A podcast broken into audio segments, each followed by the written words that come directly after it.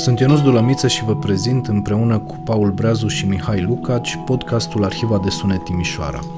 În noul sezon explorăm spațiul cultural timișorean cu perioadele sale de glorie și de decădere între ale muzicii și nu numai. Am vorbit cu muzicieni și cunoscători ai fenomenului timișorean pentru a înțelege istoria recentă a orașului și muzica produsă aici.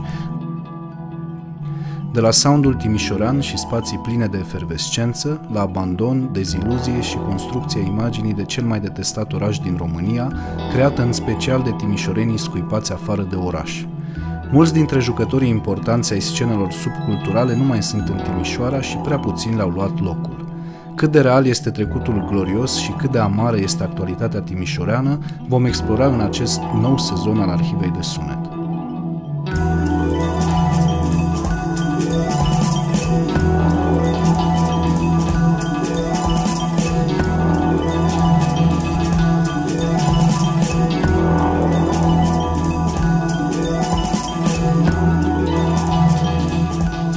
Primul episod al podcastului vorbim despre fala timișoreană și desantul rochist din capitala Imperiului.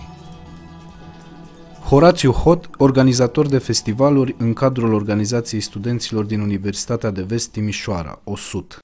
Și civilizațiile apar și dispar, uh, culturile apar și dispar, ajung la un apogeu, după care, după apogeu, ce poate să fie decât uh, mers în jos. Octavian Horvat, vocea trupei timișorene de hardcore Implant pentru Refuz. Eu cred că legătura e... Uh,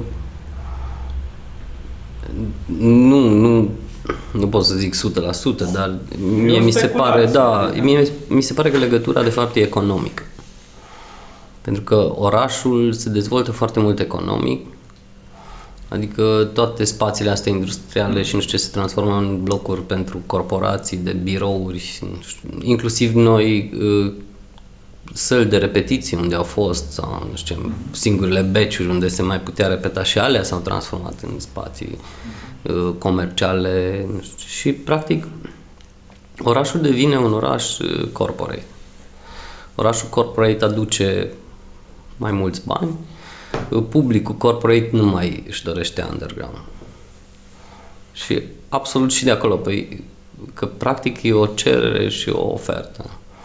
Tot timpul. Dacă tu, ca organizator de evenimente, faci de concerte, tot vrei și aduci, aduci trupe de afară, din oraș, și da, lumea e tot mai puțină la concerte, atunci îți dai seama că nu că îți dai seama, nu mai poți să susții locul ăla.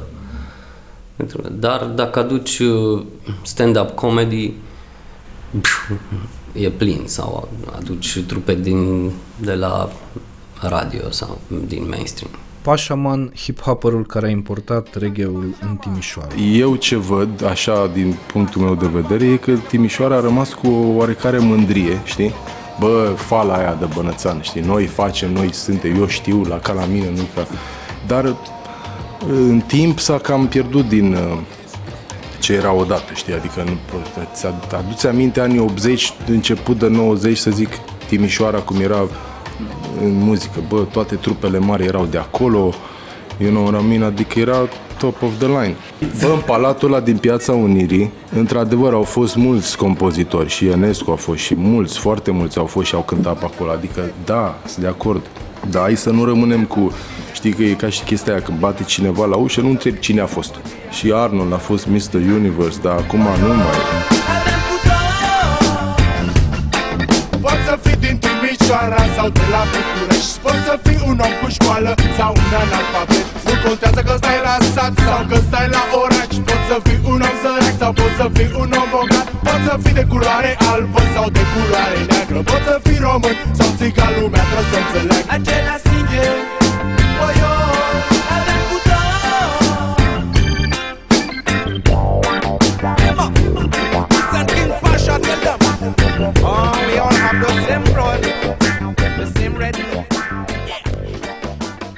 Scritoarea timișoreană Adriana Babeți. Timișoara are această uh, poziție marginocentrică în toată perioada uh, și Banatul al cărui centru real și simbolic na, este Timișoara, totuși, și administrativ, cultural, economic și așa mai departe.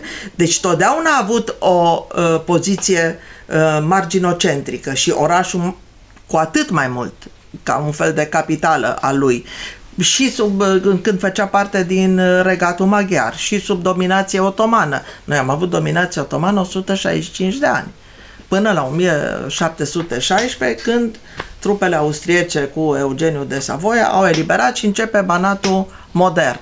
Și atunci am fost tot la marginea Imperiului. Pentru turcii care au scris tone de uh, cronici și de mem- un fel de na, memorii uh, ale șederilor, era o catastrofă să te trimită uh, la Timișoara de Meșcar sau cum se pronunța. Adică era la mama naibii, într-un fel de Siberie. La fel și pentru austrieci, să vii la Timișoara, care era neprietenoasă, ca și terenul era mlăștinos, uh, uh, malarie, deci nu era ceva, un, un spațiu fast pentru sănătate și oricum era tot la mare distanță de marile centre. Și această poziție care e marginală, ce înseamnă să fii la periferie? Voi ce credeți? E bine să fii așa, din acest punct de vedere, la margine și totuși să-ți arogi uh, o poziție centrală, că de aia e, uh, pe care o ți-o recompui în regiune, în zonă. De aia e marginocentric. Nu e invenția mea, e a lui Marcel Popcorniș. Noapte, frig, în orașul ăsta, frate, nu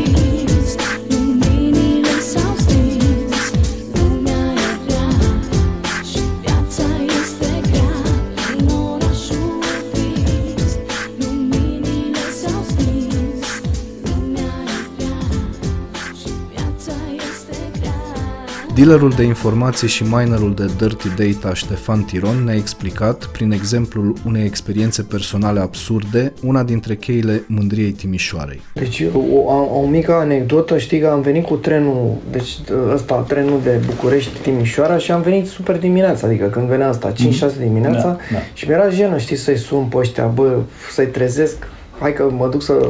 Am venit, știi? Și m-am culcat acolo pe... Uh, deci chiar la piața uh, Revoluției, acolo pe pietrele alea, știi? Pe dalele alea, știi? M-am da, pus da, să, da. să dorm. Acolo eram așa, știi? Că am mai făcut, știi, în Cluj, să zic, înțelegi? Dar uh, a venit unul, știi, un, din ăsta un cetățean din ăsta așa mai... Pe monument. Tu știi unde stai aici?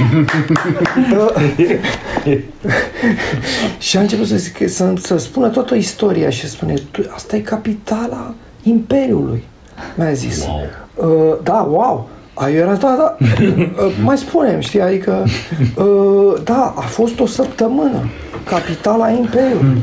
Uh, când regina a venit, și a trebuit să nască și nu știu ce a venit aici. Toată faza asta, știi, și deci mi-a dat wake-up-ul, știi?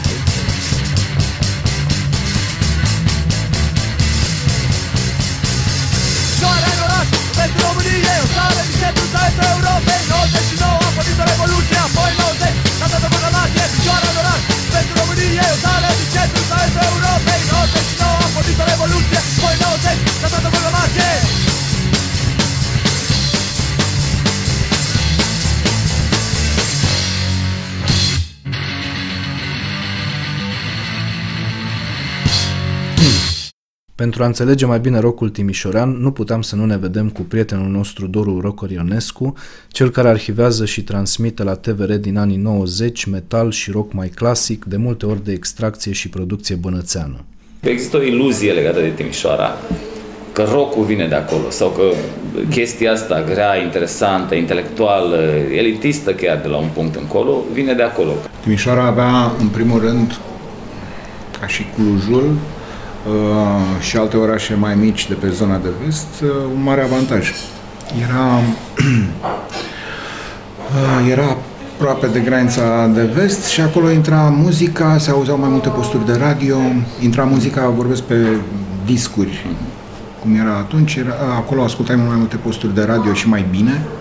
Peste tot în țară a apărut uh, aproape sincron cu Occidentul, să spunem, uh, muzica rock. Cu jazzul e o poveste mai veche, da. dar Timișoara a dat în jazz niște oameni, niște muzicieni, ne gândim doar așa, Oșanițchi, da. Marius Țeicu pe muzică ușoară, mm-hmm. dar sunt uh, mai mulți. Paul Weiner, mm-hmm. discutând de sfârșitul anilor 60. După aceea, una era să fii unde se dă ora exactă și unde sunt toate autoritățile de partid și de stat, cum se numeau în București, și alta e să fii, nu știu, la 5-600 de kilometri. Lumea, practic, uh, nu știu, o treime, o jumătate, nu știu cât la sută, câte procente, dar uh, foarte mulți plecau. Nu neapărat fugit, cât legal, pentru reîntregirea familiei era așa Asta era egida și de acolo trimiteau, păstrau legătura. Și ba chiar și se întorceau în țară. Informația pe care acum o avem peste tot, atunci era complicat de obținut, ori în Timișoara se obținea mai ușor, mai repede, în timp real. Um, nu spun, și din București se aduceau discuri de către una la mână ansamblurile folclorice care plecau la export, muzicienii care plecau în contract, piloții și stewardesele de la uh, Tarom. Tarom, sportivi. Uh, Bela Camocea din Timișoara îmi povestea că cele mai primele discuri din care s-a informat erau aduse de drâmbă, nu mai știu ce, săritor, floretist, nu mai țin Un sportiv minte. care merge la sportiv, competiții clar, da, da, da, da. Deci la Timișoara. Asta mm-hmm. funcționa pentru că le aveai în timp real. Mm-hmm. Te duceai în București, te duceai la Biblioteca Americană, te uitai în topuri, spundă la frații Ursulescu și alții, Parto și așa mai departe și după aia comandai. Sau aveai o gașcă, mm-hmm. pentru că muzica asta după aia investeai dar se făceau niște benzi până în anii 80, benzile la discotecă numărul 35, nu știu ce, și discurile alea produceau la rândul lor, că astea se vindeau de la DJ central către DJ mai mici, locali, la mâna a doua, a Era o piață Discul paralelă circula până se zgâria, circula la schimb, cum vrei tu. Sigur și cenzura era mai îngăduitoare acolo, departe de București. Pe de altă parte a fost și fenomenul invers. Discutam cu Mircea Florian și îmi spunea ne duceam în provincie. Unele lucruri clar nu se puteau cânta în București, dar ne duceam în provincie și veneam cu lista și ea ne întrebau Păi cum și piesele astea? Da, astea le-am cântat în București, care nu se puteau cânta și le cântau acolo. Aha, okay. Deci fiecare se descurta, tot omul sfințea locul, apropo de cenzură și de uh, Covace să povestească despre Păunescu. Nu puteau să-și dea examene și Păunescu a dat un telefon și a dat examene. Fetele de la Catena din uh, București uh, arestate, efectiv arestate, și s-a dus baterista la Păunescu, tot așa. Am dat un exemplu cu Păunescu, dar sunt ilustri necunoscuți care... Uh, Irisul, când au avut interdicția definitivă după spartul de geamuri la Polivalenta sau ce era din uh, Miercurea Ciuc. Uh, l-am cunoscut chiar personal pe tipul care a schimbat din interdicție definitivă în interdicție de șase luni. Și era un politruc, sau cum să-i spun, un om de al politicii din uh, București. Lumea știe de timpuri noi, Krypton, Gong, apropo de New Wave. Numai că sunt niște începuturi la Timișoara în același timp. Nu discutăm că ei au fost în aprilie și în mai sau în septembrie. Metamorf, autostop, uh, bărar. Au apărut acolo, erau foarte la curent cu ce se întâmplă afară, tocmai și din cauza informației uh, și nu era forțată adaptarea asta. Adică când asculți, fără să vrei, încep să emiți pe aceeași Pentru colegii noștri care momentan fac practică în agricultură, le ridicăm piesa Autostop.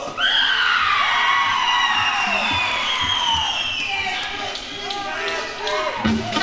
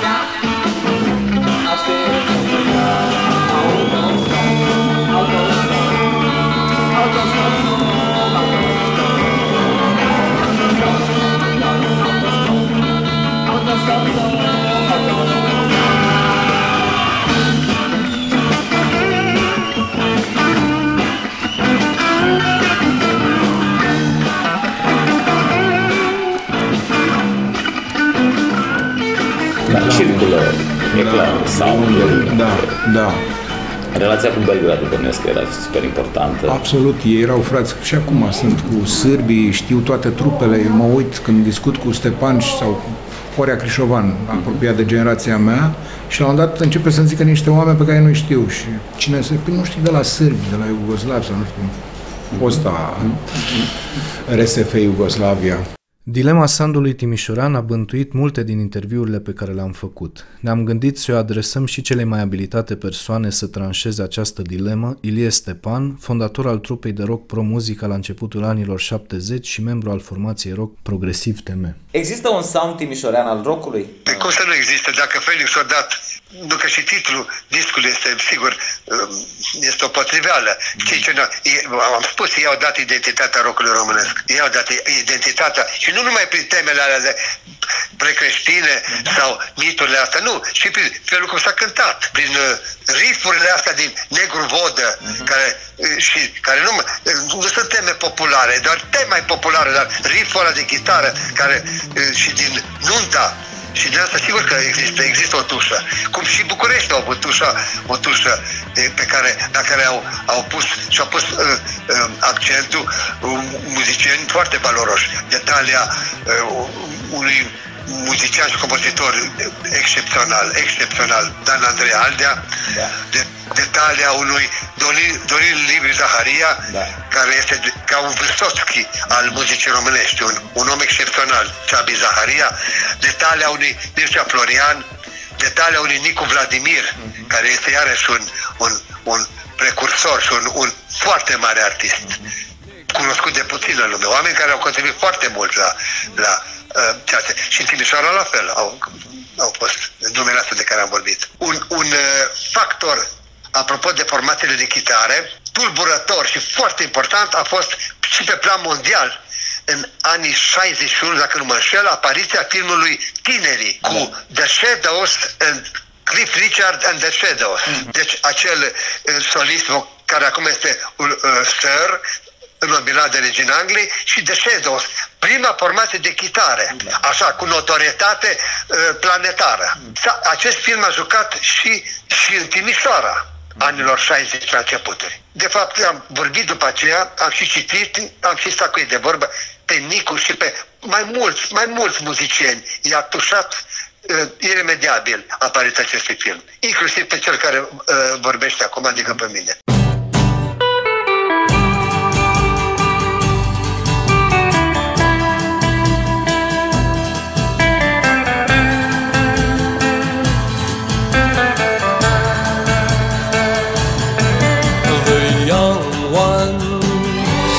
Darling, we're the young ones, and the young ones shouldn't be afraid to live low while the flame is strong.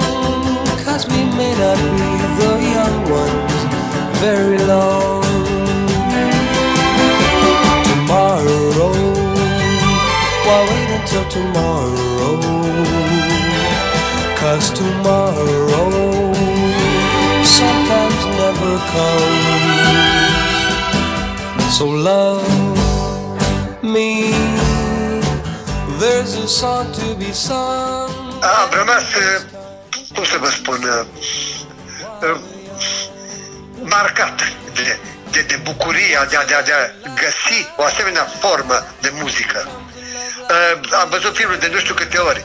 Uh, deși eram elev, am chiulit de la școală, am măturat curtea cinematografului uh, să ne lasă să intrăm pe gratis. Că o săptămână când a jucat, am fost cât am putut să văd filmul. Am ajuns acasă, am plâns la părinți la modul propriu și l-am ținut imperios o chitară.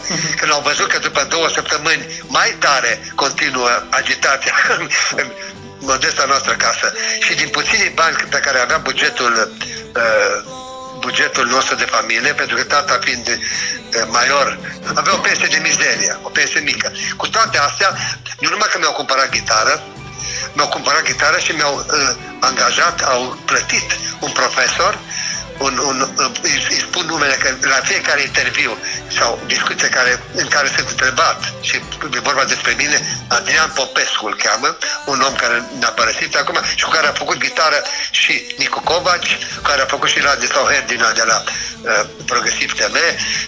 M-a văzut, m-a testat, a văzut că am simt, am aptitudini muzicale și atunci am început o de gitară. Ei, cam prin 65, când deja Beatles și era o Beatles mania, era deja o, era un, un fenomen global, atunci e, am început și eu să dau cu năsucul și 65 și 66 pe la ticariatele din Timișoara, pentru că să fim bineînțeleși, nu mă îndoiesc că cei care ascultă podcastul ăsta cunosc sau pot să poziționeze anii Eh, despre care vorbim în situația eh, existentă în, în regimul din România. Deci era clar că da. alte surse de informare nu existau. Mai apăreau discuri care veneau din Iugoslavia sau din în Timișoara sau din, eh, din Ungaria și atunci mi-am dat seama poate pe propria piele, așa ca să spun, că, domnule, uite, și, și Republica Populară Ungară, cum era, uh-huh. o vedeam pe harta din clasă,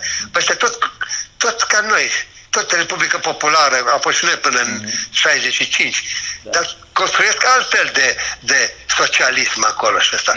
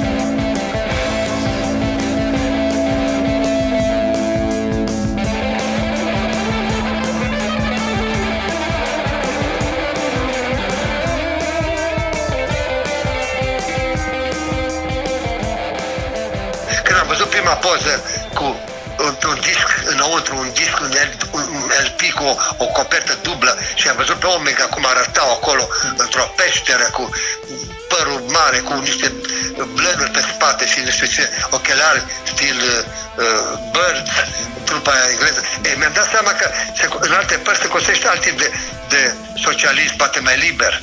Și atunci mergeam pe la, asta am să spun, mergeam pe la, uh, pe, era un anticariat celebru și mare și ăsta, în centru acolo, Timișoaren, știu. Și acolo mai am găsit, mai luat și ceva reviste muzicale pe care le aduceau uh, cei care aveau rude pe afară, veneau rudele în vizită, uh, mai ales ăsta erau etnici germani care unde plecaseră, nu știu ce, și ajungeau și am mai cumpărat și eu. Și mă uitam acolo, le țineam ca pe lucruri neprețuite. Așa, valori, nici nu știam să, să nu le-aș fi dat pentru mică lume. Uh-huh. Așa. Parte, și am început să cânt și să-mi dau seama că uh, muzica asta va, va fi ceea ce vreau să fac. În Timișoara, ca să revin acum da. la asta, a începuseră, începuseră să cânte deja de prin 63 64, dacă s 62 pe acolo, formația Sfinții Erau mai multe trupe. Erau mai multe trupe, să fim bineînțeleși. Am nu le pot enumera pe toate și nu avem timp. Erau mai multe trupe și după aia au apărut ușor, ușor și Clasic 20, Clasic și înainte de asta Cascada, etc. Sfinții cântau la popicăria Lola, o popicărie, fostă popicărie, așa, o sală lungă, cumva și îngustă, și acolo cânta formata Sfinții. Be, mergeam și eu pe acolo, copil la 12-13 ani, nu stăteam până decât până începea dansul, nu intram, sau să aud, nu stăteam departe de popicărea.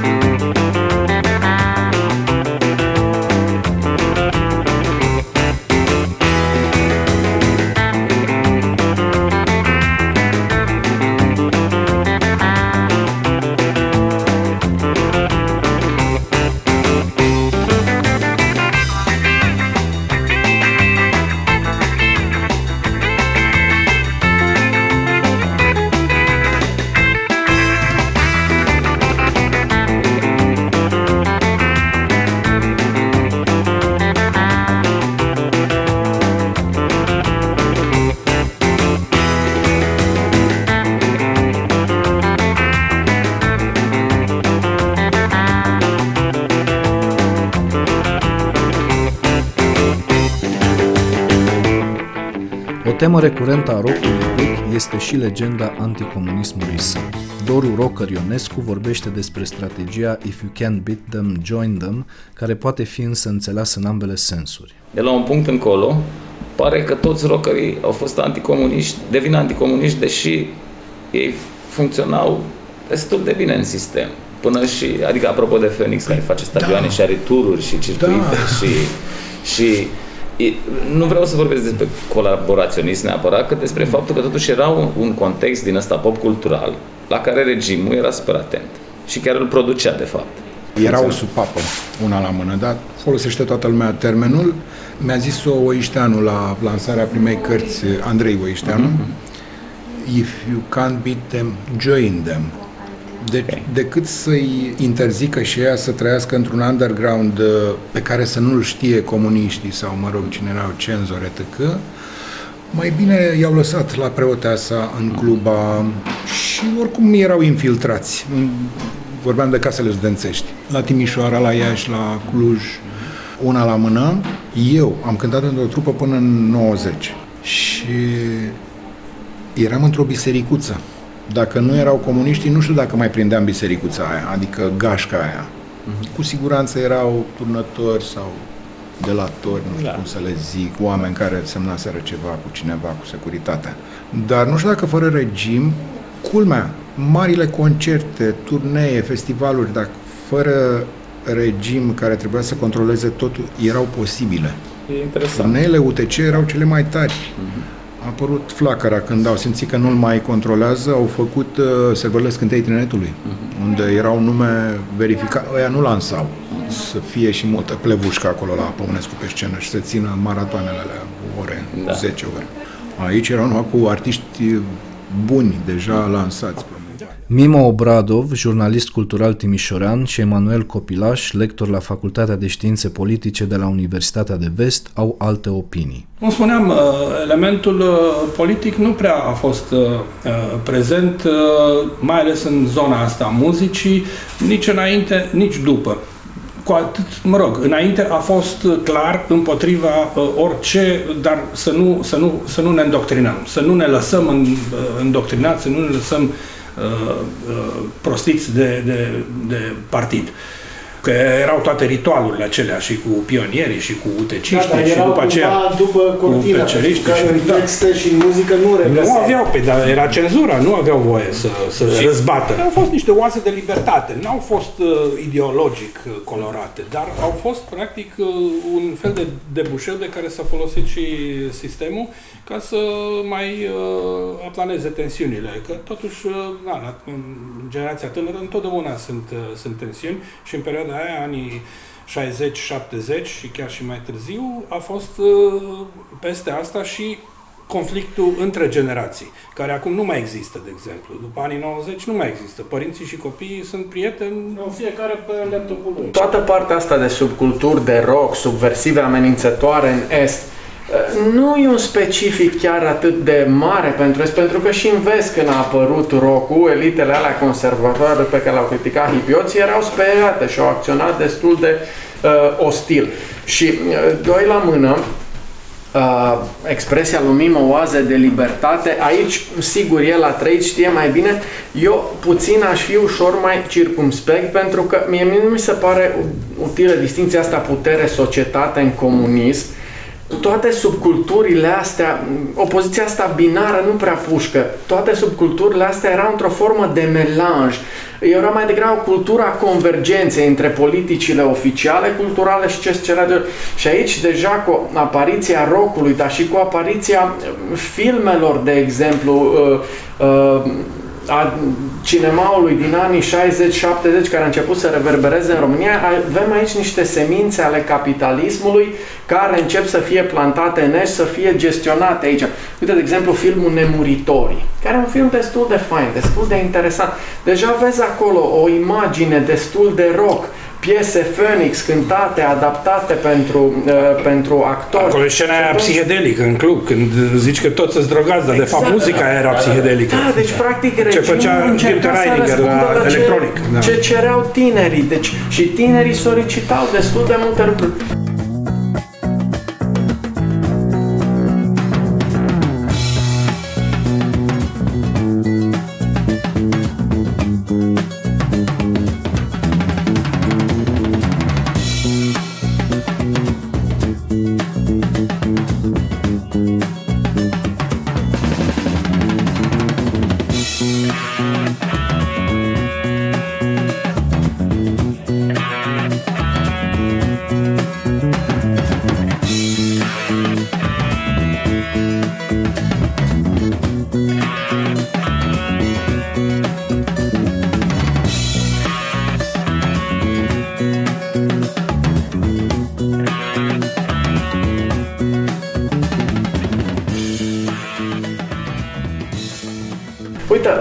Sovietică am avut hipioți, de exemplu, care îl apreciau și pe Lenin și pe Lennon și nu puteai disocia chestiile astea. Sunt lucruri foarte, foarte interesante. În 87, în Bulgaria, de exemplu, era un jurnalist cultural care a scris nu vă mai luați de rocker, nu vă mai luați de panchiști, ei au vibe ăsta critic, autentic, care poate fi folosit pentru resuscitarea socialismului nostru oficial, care e cam mort și îngropat.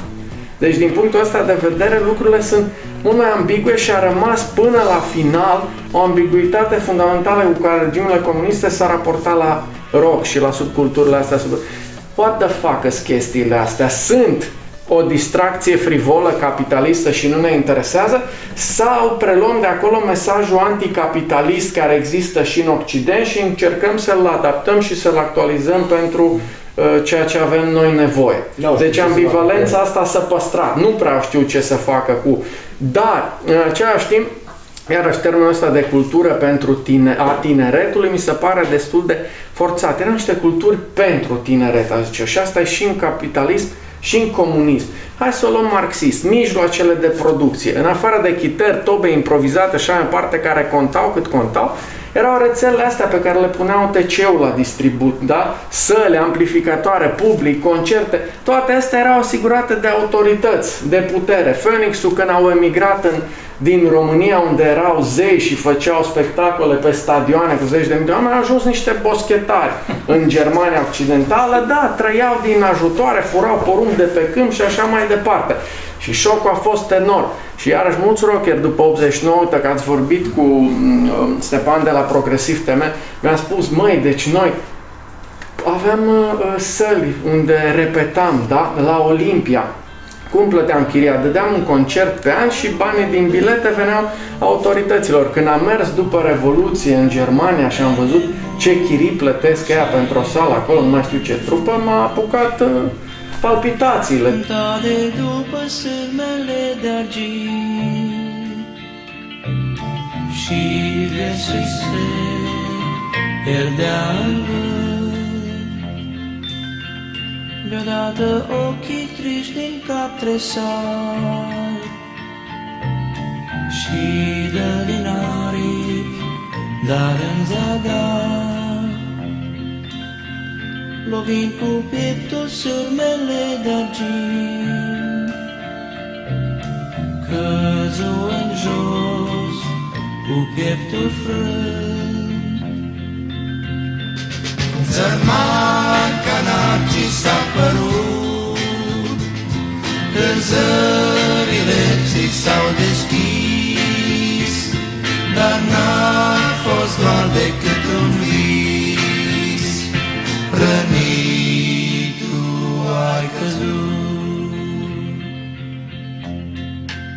Proiect cultural realizat cu sprijinul Primăriei Municipiului Timișoara și al Consiliului Local Timișoara. Proiectul cultural nu reprezintă în mod necesar poziția Primăriei Municipiului Timișoara și a Consiliului Local Timișoara. Conținutul proiectului cultural și modul în care rezultatele acestuia pot fi folosite reprezintă responsabilitatea exclusivă a autorilor și beneficiarului finanțării.